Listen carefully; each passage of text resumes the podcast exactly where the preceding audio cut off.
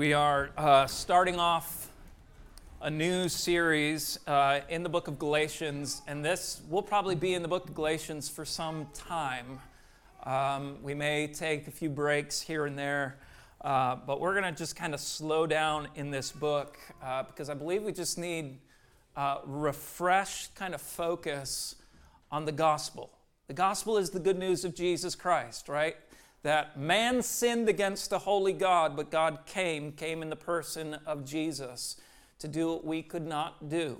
He died the death we deserve to die and overcame it in his resurrection. So any and all who put their trust in him can find forgiveness of their sins, covering for their shame, and life in abundance through him. So this is, this is the gospel. This is what we cherish. But Uh, it's important, even as we'll see this morning, that the gospel is not just a reality to stand in. It is everyday freedom. It is everyday freedom. And I, I uh, even pastorally, you know, as I've mentioned here and there with different ones of you, there's just like this renewed zeal.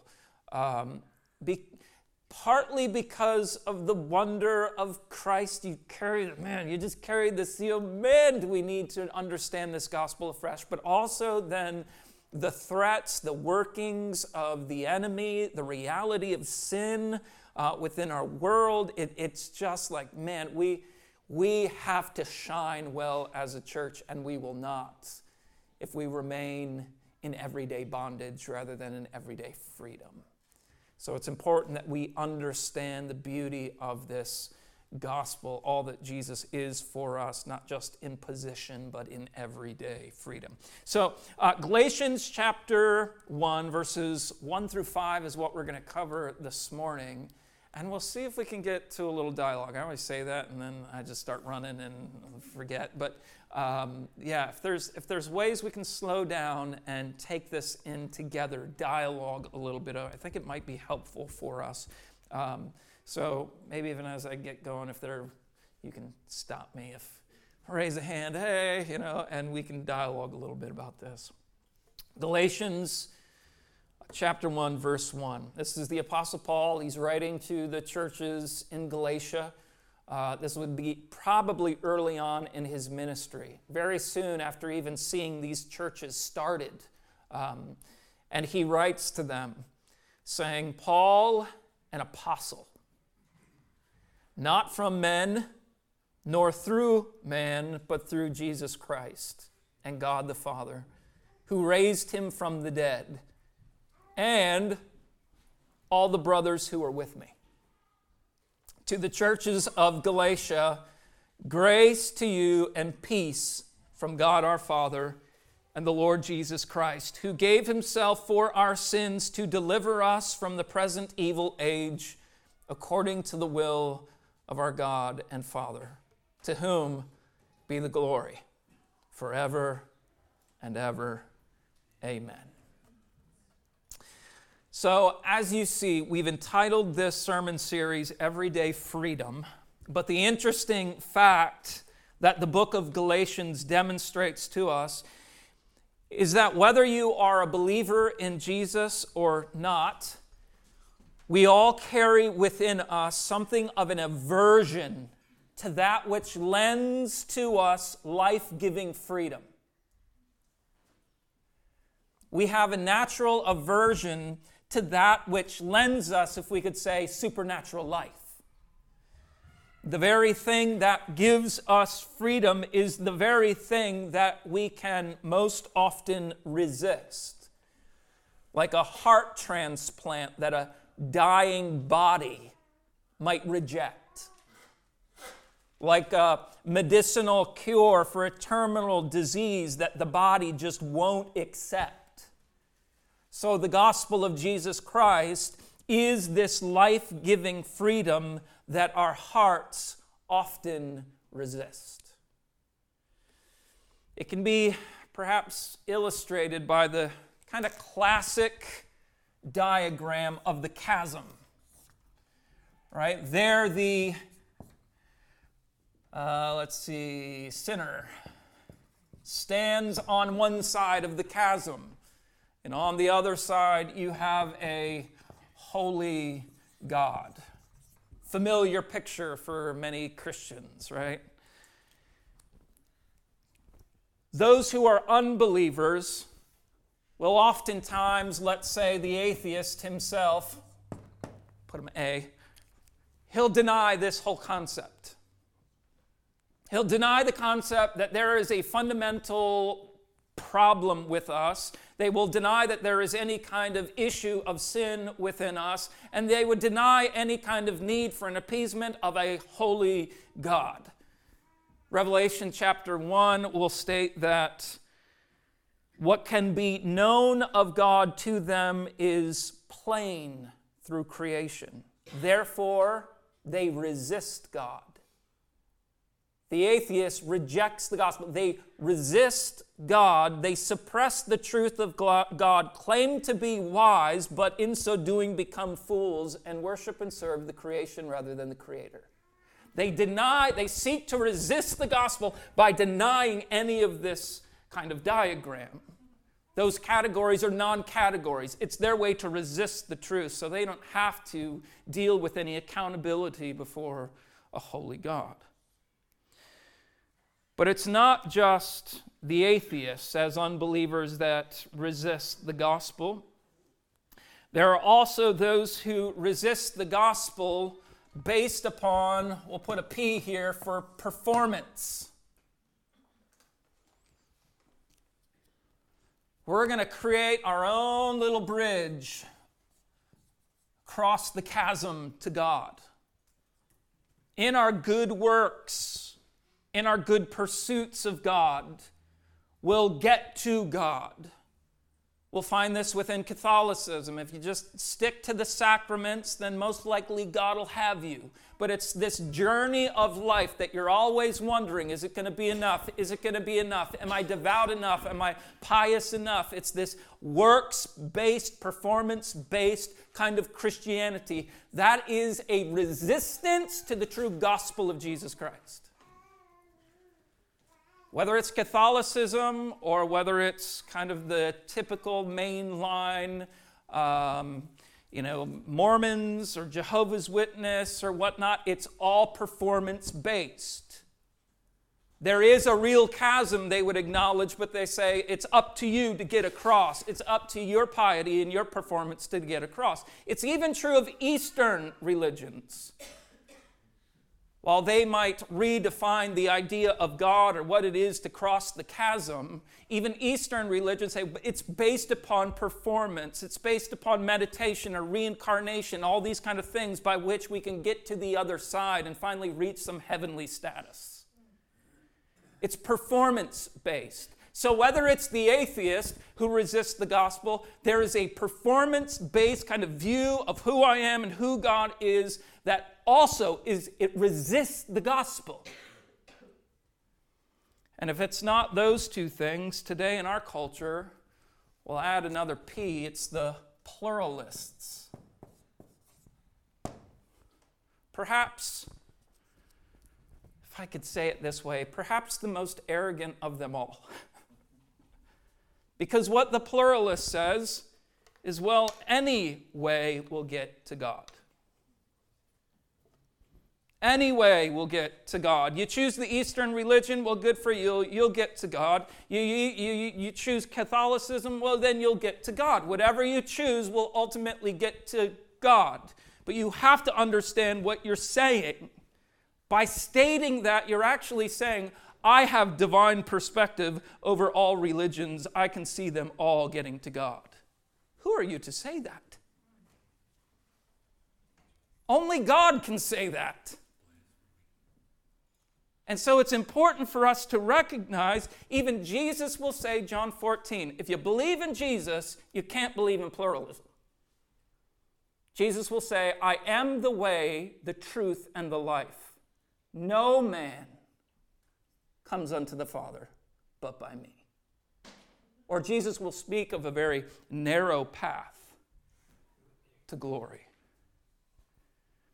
Whether you're an unbeliever, or let's get a little further to the point of Galatians, an unbeliever, our propensity, so the, the way in which our hearts are wired, we will oftentimes resist the gospel. The unbeliever may do it in those particular three ways, but oh, Christian, what do we believe of the gospel?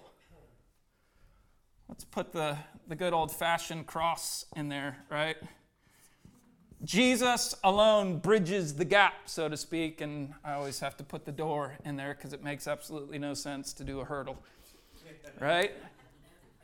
Jesus alone bridges the gap between the sinner and a holy God. It is what he has done and what he has done alone that brings us to God. If it's not, if it's something more than, if it's you plus Jesus or whatever, your good works plus Jesus, what that does is it adds glory to yourself. But what Jesus has done is he's provided a way. If you would just humble yourself and receive the free gift of salvation, that's the gospel. It's the good news. Christ has paid it. He's won the day for us. Our, our, our job is just to depend upon it. Our job is just to humble ourselves under all that he has accomplished for us. But even Christians resist the gospel. How do we do that? A handful of ways. And this is really to the point of the book of Galatians. For those who have come to a saving knowledge of Jesus Christ, for those who have humbled themselves before Jesus and seeking his free gift of forgiveness and acceptance with God, we think that we are good with God, but now get to live as we determine it. Jesus, for many, is like a get-out-of-hell-free card. I get to the pearly gates, I'm good to go. I trusted in Jesus. I went forward on a service, or I filled out a salvation card at some point in my life. It's the idea that Jesus gets me to heaven, but until that happens, I get to determine how true meaning, how true healing, how true transformation is brought to my life. That is actively resisting the gospel. The gospel doesn't just determine part of my life, it determines all of my life. That's why Paul will later in Galatians chapter two, verse twenty, speak of himself saying, I have been crucified with Christ. It is no longer I who live, but Christ who lives in me. And the life I now live in the flesh, I live by faith in the Son of God who loved me and gave himself for me. Jesus isn't just a get-out-of-hell-free card. He's not just a part of the package for a better life. He is everything. He is life. Jesus, if we could say it this way, it's often said this way, Jesus plus nothing equals everything. And to add anything to Jesus is to resist the gospel. This was precisely the problem with the churches in Galatia. Galatia is like modern-day Turkey, and the Apostle Paul, once again, probably early on in his ministry, started a number of those churches, and he is now quick to write back to them saying, oh my, you have turned to not just, well, he'll say, you've turned to a different gospel. Paul can't even conceive of adding to Jesus without completely creating a new kind of Jesus, in other words. Do you catch it? You can't add to the gospel and still have the gospel. You have a brand new kind of heresy on your hands. And so the way these Galatians were adding to the gospel was by going back to Judaism. So they're like, okay, we got Jesus, get out of hell free card. Isn't that great? Wonderful.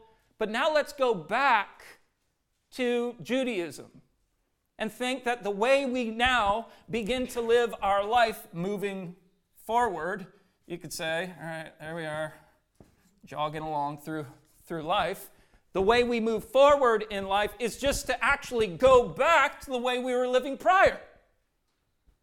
Now I get to determine, well, Judaism kind of worked for us, culturally speaking. It made us something in society, is what they're saying. It, we, we had good community with one, with one another, and now that we've trusted in Jesus, well, that's creating some divisions. We don't have the same kind of status within our society anymore. We're different. We're looked at as being different. And they say, we're just going to go back to kind of pursuing our own sense of significance, lifestyle in Judaism rather than moving forward in Christ. You add Judaism to the gospel, you have a different gospel altogether.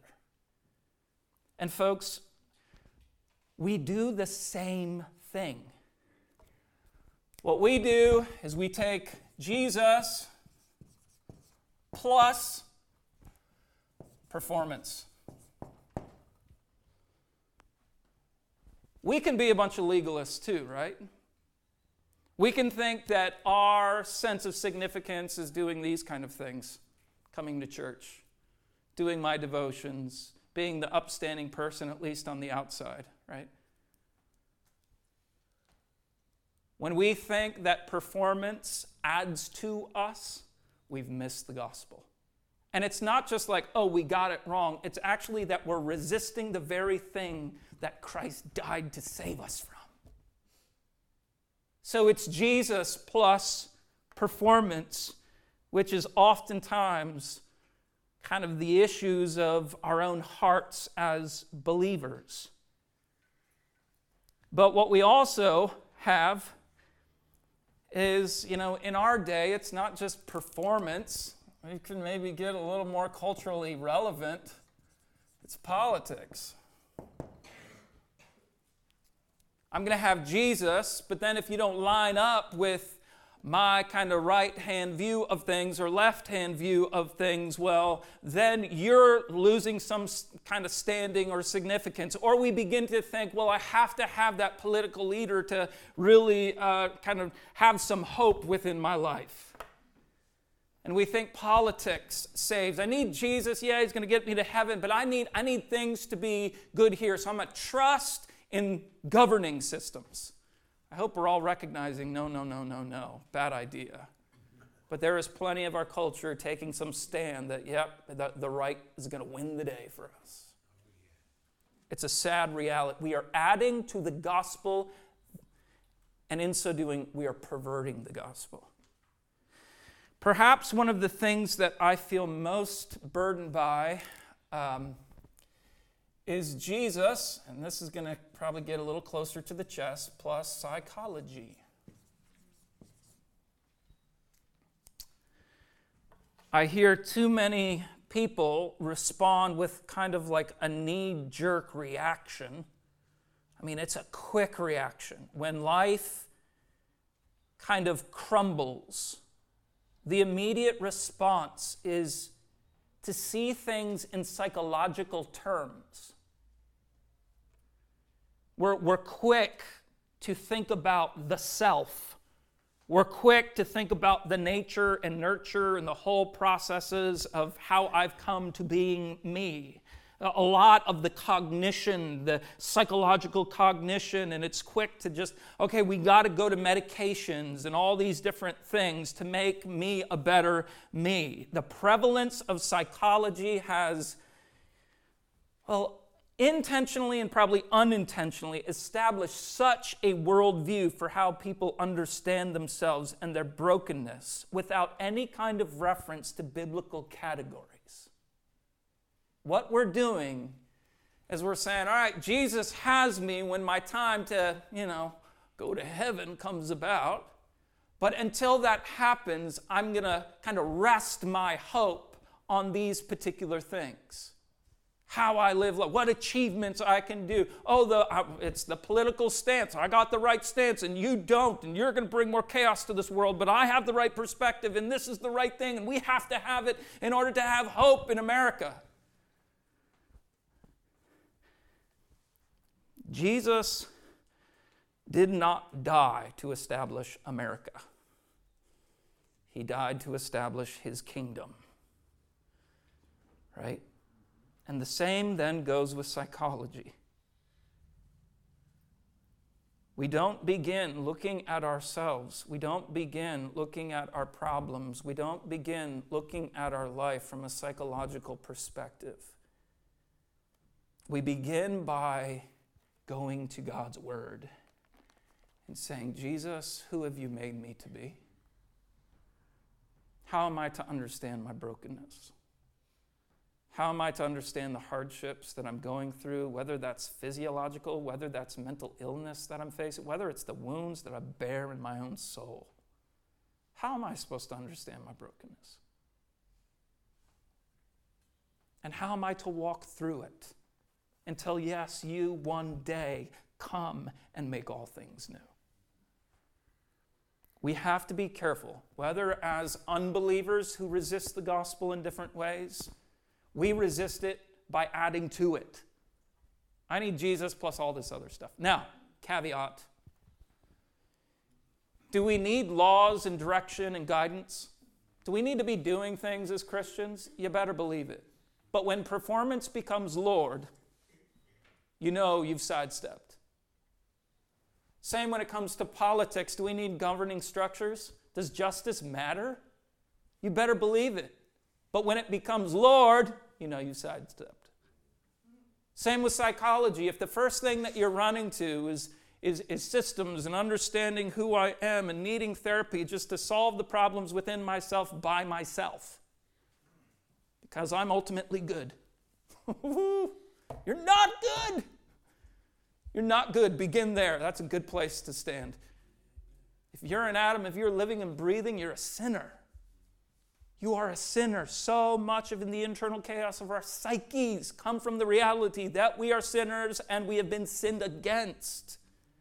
Begin there. Begin with repentance, and you will find a balm for your psyche, for your souls. We don't create Lord out of psyche, but... Can when it comes to mental illness and psychological issues, and it, can it be helpful? Say yes, please. Right? These things aren't bad in themselves, but this is the stuff that gets in the way subtly. Satan is a deceiver. He's not coming in the front door. He's coming in the back door. You know, oh, you're, you're a Christian now? Well, you know what? Just like the Galatians, and Paul will actually talk about, these are the principles of worldly thinking, that we just slowly begin to drift from the centrality of the gospel to including these other hopes and, so to speak, lords in our life. We'll receive Jesus as Savior, but oh, it is so hard to embrace Him as Lord without creating lesser lords in my life. But this is the gospel. The gospel gets us to God, but it's the gospel that we live by. It's the gospel that we understand all of life according to. Once again, that's why the Apostle Paul could say, I am crucified with Christ. Nevertheless, not I, but Christ lives in me. The life I now live, the, the, the life I'm now walking out, is based in all that Jesus has accomplished for me. I get Jesus now. I walk by His strength. I walk by His way. I walk by His perspective now. Everything is done by Him. He's my hope. He's my Savior. He's my Lord. What we see in the opening verses is going to be what What Paul continues to push forward as an argument. And it's just a greeting. You think, what's in a greeting? There is so much in a greeting. Pushing this idea that we must not resist against the gospel, but we must hold on to it. And there's two particular things that I just want to note, even in this greeting. First is that the gospel is legit. The gospel's legit, right? It's authentic. It's genuine. So notice what Paul says. Verse one, he's an apostle, not from men nor through man, but through Jesus Christ and God the Father who raised Him from the dead. In Galatia, in the context here, th- there were certain people who were aggressively pushing that performance gospel, this return to Judaism. And of course, in order to understand, or in order to undermine the gospel, right? The easiest way to do that is to undermine Paul's authority, the guy who brought the gospel to them, right? So you undermine the message by undermining the messenger. Sounds a lot uh, like our political scheming today, right? Smear campaigns, right? Again and again. And that's, there's nothing new here. This is what some of the proponents in the churches were doing. They're trying to undermine the truth of the gospel by undermining Paul's authority. And so he argues that he didn't become apostle, an, an apostle from men or through men. Now, an apostle is a sent one. That's what the, the term actually means.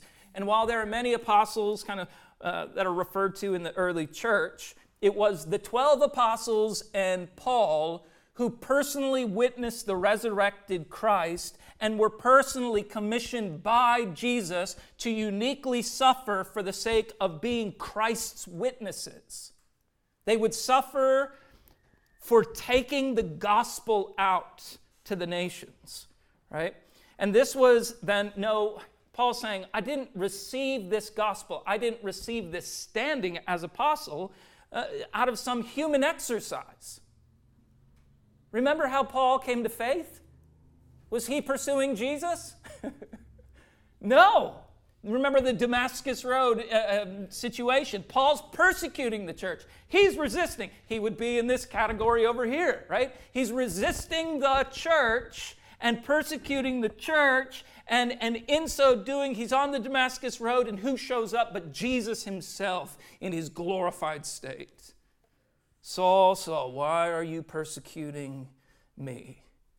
So Paul's salvation wasn't of man, but neither was his calling as an apostle. Remember in First Corinthians fifteen, Paul states that Christ in his resurrected uh, body appeared to Cephas. He appeared to the twelve. He appeared to the five hundred. He appeared to James. And finally, Paul says, he appeared to me as one untimely born. And the appearance of Christ to Paul was not only to redeem him, but to set him apart to apostolic ministry, of which Paul will say later on in First Corinthians fifteen, I am unworthy to be called an apostle. He didn't take this role in pride. He found great humility in it because he knew who he was prior to Jesus. He was a persecutor of the church. So Paul's role in the early church wasn't manufactured by man, or did it come about through man, but it came directly from the resurrected Christ. His role, his re- message came directly from Jesus. Now, I, I don't want you to lose focus on that either, because there's concerns there. And you may say, well, why is there concerns? Well, even today, we have plenty self-proclaimed prophets and apostles, right? From, from past stories like good old David Koresh, you know, you can think of the crazy things. But if you'd go on YouTube, there are endless, and all you need is a YouTube channel. And, and proclaim yourself as, as prophet and apostle and start teaching. And maybe you have some sort of story. Oh, yeah, God came to me and God did this and God did that, you know, and showed himself to me. Notice what Paul says at the end of verse two. It's not only that his salvation and his calling came from Christ himself, but notice he's not standing alone. Verse two says he is with all the brothers. In other words, Paul, in his authority, in his calling, had accountability. He actually goes on later to explain some of this. He even meets up with some of the other apostles, and they receive him. Why? Because he's preaching the same gospel, and he's working in the power of the Spirit as they are. They see this guy's got the real gospel. So Paul is not some sort of, well, you know, I had an encounter with God, and I might as well be an apostle. No, he stands in accountability with others. Most of those YouTube channels, who are they standing in accountability to? They're spouting off all kinds of heresy, and they have no accountability. It's a scary reality. Paul didn't work without accountability.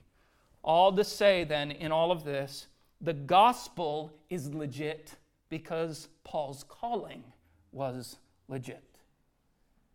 Whether it was Paul's day or our, our day, the truth we hold in our hands in this book, right, has undergone endless attack from every angle through every age, and it still stands, lending life and freedom to countless saints who have humbled themselves under Christ's mercy. This gospel goes forward. it has an effect. It is legit. Second, and finally, the gospel is enough. The gospel is enough. If you notice verse uh, three through five, he says, to the churches of Galatia, he says, grace to you and peace from God our Father and Lord Jesus Christ. The gospel is enough. It is so comprehensive. It is so complete, even to the point that how Paul says hi is changed. He's not just saying, what's up? How you doing? He starts off, grace and peace to you.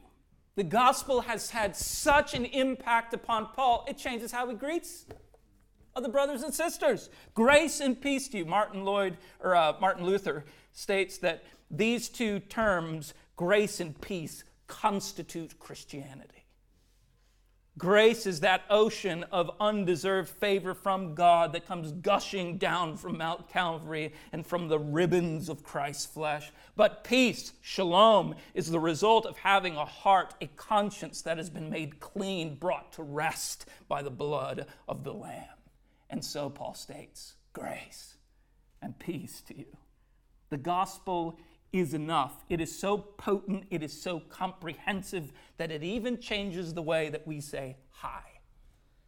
So verse four then, grace and peace in saying hi results from Jesus who gave himself for our sins. The gospel is enough that it changes the way we say hi, but it also changes the way we understand ourselves. The gospel is profoundly personal. Jesus gave himself for our sins. That's a personal substitute. He gave himself specifically and personally for you. This was no kind of generic shot in the dark, right? He's not just going to Mount Calvary just out of a general example to all of us. No, he goes specifically for you and for me. He has our names, as it were, on his mind. Notice in verse four that this was all according to the will of God. As we know from Ephesians chapter one, you were chosen before the foundations of the world. God saw you, God knew you before you were you. And it was the will of God to make every provision through you, through his Son. And it was the will of God then to come after you. It was the will of God to make every, his very, It was the will of God to make you his very own now and forever. It was his will for you. Again, the gospel is profoundly personal. Do you know how to, do you know how to fight self-pity? Do you know how to fight people-pleasing? Do you know how to fight the burden to be my own solution in life? We look away. We look away to that personal gospel that Christ died for me. Huh. Deal with your self-pity that way. Go to that cross and say, self, look what Christ has done for you. He has done it for you. We look to that gospel. So it changes the way we even say hi. It changes the way we understand ourselves. But then finally, oh, it saves us from this present evil age. Martin Luther writes in his commentary, he says, uh, in this devil's kingdom we live, this present evil age. In this devil's kingdom we live. But he says something very interesting. He says, take the talents of wisdom and integrity. Without Christ, wisdom is double foolishness. And integrity is double sin. Because not only do they fail to perceive the wisdom and righteousness of Christ, but they hinder and blaspheme the salvation of Christ. Catch that?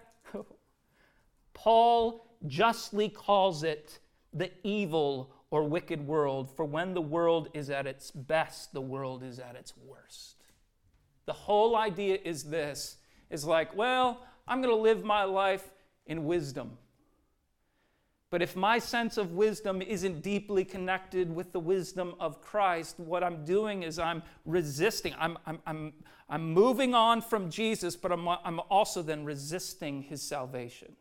The very work that he did to bring me to himself. And this is the world that we live in. It's a, it's a doubly bad world. Even in its attempts to be good, it's all the more bad. Right? Because its goodness isn't even locked in to the one who is good, Jesus. So we live in this present evil age, but it's this very age that Christ has come to set us free from. So Jesus will, will say, Lord, he'll pray to his Father, don't take them out of the world, but let them be in the world something of a light amidst the darkness. So we're not given to the way of the world. We see all wisdom, we see all integrity kind of anchored into the person and work of Jesus Christ. We never move on from that gospel. That gospel has saved us from being doubly bad, even in our good. This is the comprehensive reality of the gospel. And that's just part. Those are just pieces to all that Christ has done for us. From how we say hi, to how we are to understand ourselves, to how we are unlocked from the bondage of the evil age, the gospel is enough. It's legit, and it's enough. And a heart, then, that knows this gospel. A heart that knows that it is legit, it is authentic, it is genuine, and it is enough. A heart that knows that is left joining Paul in verse five, saying, "To whom be the glory forever and ever. Amen." When you know the gospel to be true and enough, you're left to sing. You're left to worship. Folks, free people sing. Those who know they are no longer in bondage, they sing. Those who know that they got the victory in every battle, they sing, right? We get to sing because the gospel is legit and it is enough. Yes, to whom be the glory forever and ever. Amen. All right, let's pray. God, we thank you for your word. We thank you for your truth. Lord, I pray even now for this week as we enter into it. Oh, to have eyes that are discerning. Oh, we don't want to move on from you. We don't want to move on from you. We don't want to move on from you. We do not want, as Proverbs says, to trust in our own understanding. And Lord, I just, I confess even personally, what I will probably do tomorrow is find myself going back into that ditch again and again and again. It's like my tires are imbalanced and they just naturally get pulled into the ditch of my own understanding. And it is chaos for my soul. I abandon the very life I was saved to. And so, Jesus, we want to honor you as the one who has done all the work. You've performed perfectly, a perfect righteousness accredited to our account. How good you have been. But Holy Spirit, we now invite you into each one of our hearts and lives as we enter into this week. And Holy Spirit, we just say, be, be such a present reality to us that even when our hearts begin to resist the gospel and run in our own understandings in whatever particular way that might manifest itself, Holy Spirit, bring us to a holy stop. Catch us, Lord. We need something of your grace to just have discerning eyes for where our hearts are drifting.